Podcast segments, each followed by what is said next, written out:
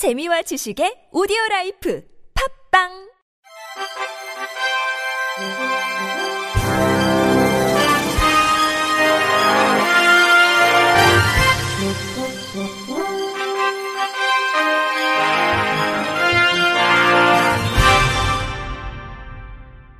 청취자 여러분 안녕하십니까? 10월 13일 목요일 KBIC 뉴스입니다. 성폭력 피해를 받은 경계성 지능장애 학생이 학교폭력 12위원회 결정 이후에도 가해 학생과 같은 반에서 수업을 들어야 하는 처지에 놓이자 전국 장애인 부모연대 부산지부가 문제를 제기하고 나섰습니다. 지난 6월 부산시 서부교육청 관내 한 초등학교에서 비장애 학생이 특수교육 대상자 A군에게 교실과 복도 등에서 피해 학생의 신체 특정 부위들을 발로 밟고 잡아당기고 꼬집는 등의 성추행을 하고 돈을 빼앗았습니다. A군의 부모는 학교에 신고를 했고 지난 8월 부산 서부교육지원청은 학교폭력 심의위원회를 열어 가해 학생에게 사회봉사 4호 처분과 피해 학생과 신고 고발 학생에 대한 접촉, 협박 및 보복행위 금지 2호 처분, 가해 학생과 보호자 5시간 특별교육 이수 조치를 판정했습니다. 부산 부모연대는 학교폭력심의위원회는 학교폭력의 심각성과 고의성, 지속성은 인정했지만 가해 학생의 거짓된 말만으로 피해자의 입장과 상황을 확인하지 않고 반성, 화해 정도가 높다고 판단해 이 같은 조치를 내렸다고 꼬집었습니다. 이에 부산 부모연대는 부산 서부교육지원청에 피해자 보호 및 피해 회복을 위한 가해자 분리 조치 등 필요한 조치 강구, 학교폭력심의위원회 낮은 성인지 감수성 강화 대책 및 부당한 판정 보강을 위한 시스템 구축 등을 촉구했습니다. 부산 서부교육지원청 관계자는 학교폭력심의위원회의 조치가 확정된 상황에서 이를 번복하기 위해선 행정심판 등 행정 절차를 통해서만 가능하기에 현재로선 교육청이 가해 학생의 반을 옮기는 것은 불가능하다고 설명했습니다.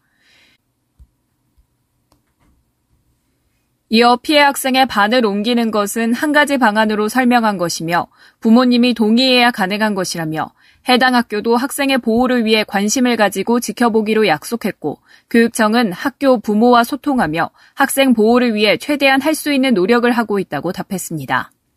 국회 보건복지위원회 강훈식 의원이 국회에서 열린 국민연금공단 국정감사에서 국민연금공단 김태현 이사장에게 장애 개념과 범위를 확대할 수 있도록 제도를 개선해달라고 주문했습니다.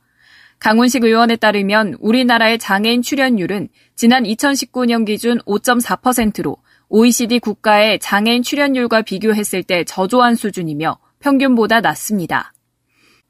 강 의원은 나라마다 장애를 정하는 기준이 다른데 우리나라는 장애 기준이 의학적 기준의 장애인만 포함되고 전 세계적으로는 활동 및 참여의 기준을 장애의 기준으로 판단하는데 이는 매우 중요한 기준이라고 설명했습니다.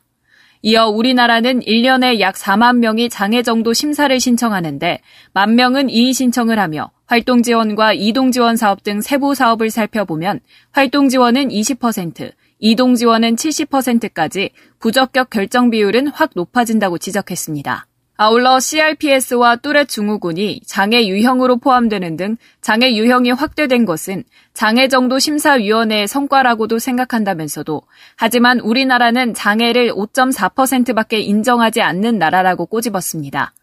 국민연금공단 김태현 이사장은 장애를 가지고 있는 사람이 장애에 대해서 국가적 지원을 받고 있지 못한다면 국민연금공단도 기여할 부분에 대해 할 수 있는 것을 다 하겠다고 답변했습니다.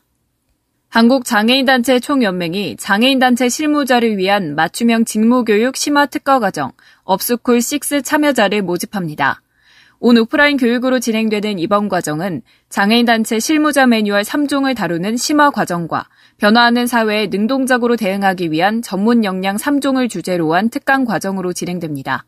언론 홍보, SNS 마케팅, 재무회계, 노무관리, 정책 대응, 데이터 분석, 조직 진단 총 6개 주제로 실전 사례 중심 교육을 제공하며 장애인 단체 경력 실무자라면 누구나 신청하면 됩니다.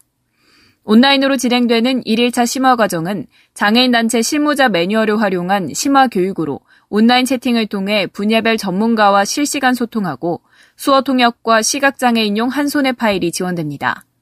이룸센터 누리홀에서 오프라인 강의로 진행되는 2일차 특강 과정은 빠르게 변화하는 사회에서 장애인 단체 실무자에게 요구되는 전문 역량을 주제로 비영리 분야의 잔뼈가 굵은 전문가 특강을 제공합니다. 오는 21일까지 한국장애인단체 총연맹 누리집과 카카오톡 채널 역량 강화 교육 업스쿨을 통해 신청하면 됩니다. 한국장애인 인식개선 교육센터가 오는 31일까지 제13차 장애 인식개선 교육 신규 강사 양성과정 참가자를 모집합니다. 장애 인식개선 교육센터는 지난 2009년 창단식 후 현재까지 장애 당사자만을 교육 강사로 양성해 전국 초중 고등학교 및 기관과 기업 등을 대상으로 교육을 진행해 장애인식 개선 교육과 장애인의 사회 참여 확산에 힘쓰고 있습니다.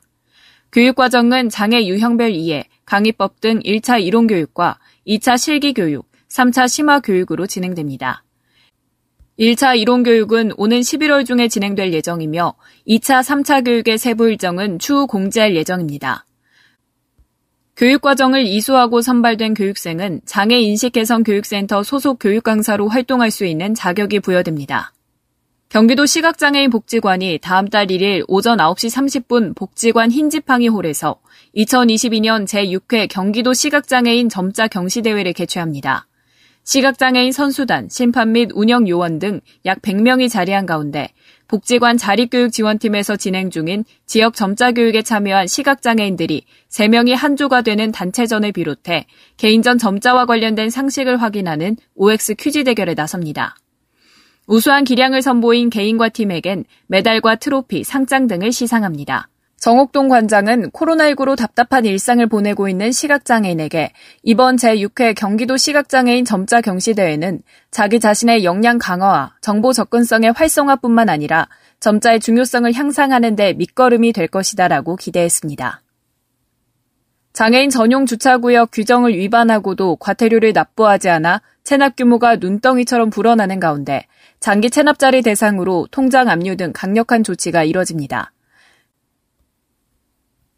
제주시에 따르면 지난달 말 기준 장애인 전용 주차구역 위반 과태료 체납 규모는 6,726건, 9억 5,200만 원으로 집계됐습니다.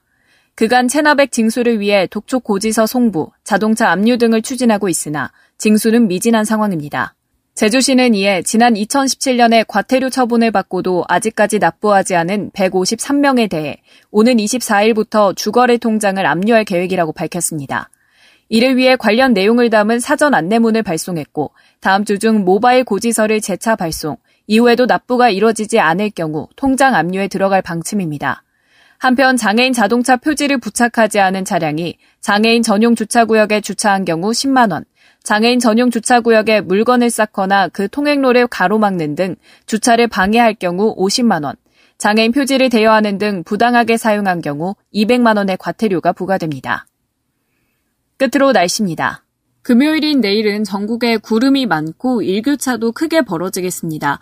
특히 오전에 내륙에 가시거리 200m 미만의 짙은 안개가 끼는 곳이 많겠고 서해안과 남해안 지역에는 1km 미만 안개가 끼는 곳이 있겠습니다. 특히 강이나 호수, 골짜기 주변에 있는 교량과 도로에선 주변보다 안개가 더욱 짙게 끼는 곳이 있으니까요. 교통 안전에 각별히 유의하셔야겠습니다. 아침 최저 기온은 서울이 13도, 춘천 11도, 강릉 12도, 대구 11도, 창원 13도를 보이겠고, 낮 최고 기온은 서울이 22도, 수원 23도, 세종 22도, 울산 23도 보이겠습니다. 미세먼지 농도는 대기 확산이 원활해서 전 권역에서 좋음 혹은 보통 수준 보이겠습니다. 날씨였습니다. 이상으로 10월 13일 목요일 KBRC 뉴스를 마칩니다. 지금까지 제작의 이창훈, 진행의 최유선이었습니다. 고맙습니다. KBRC Música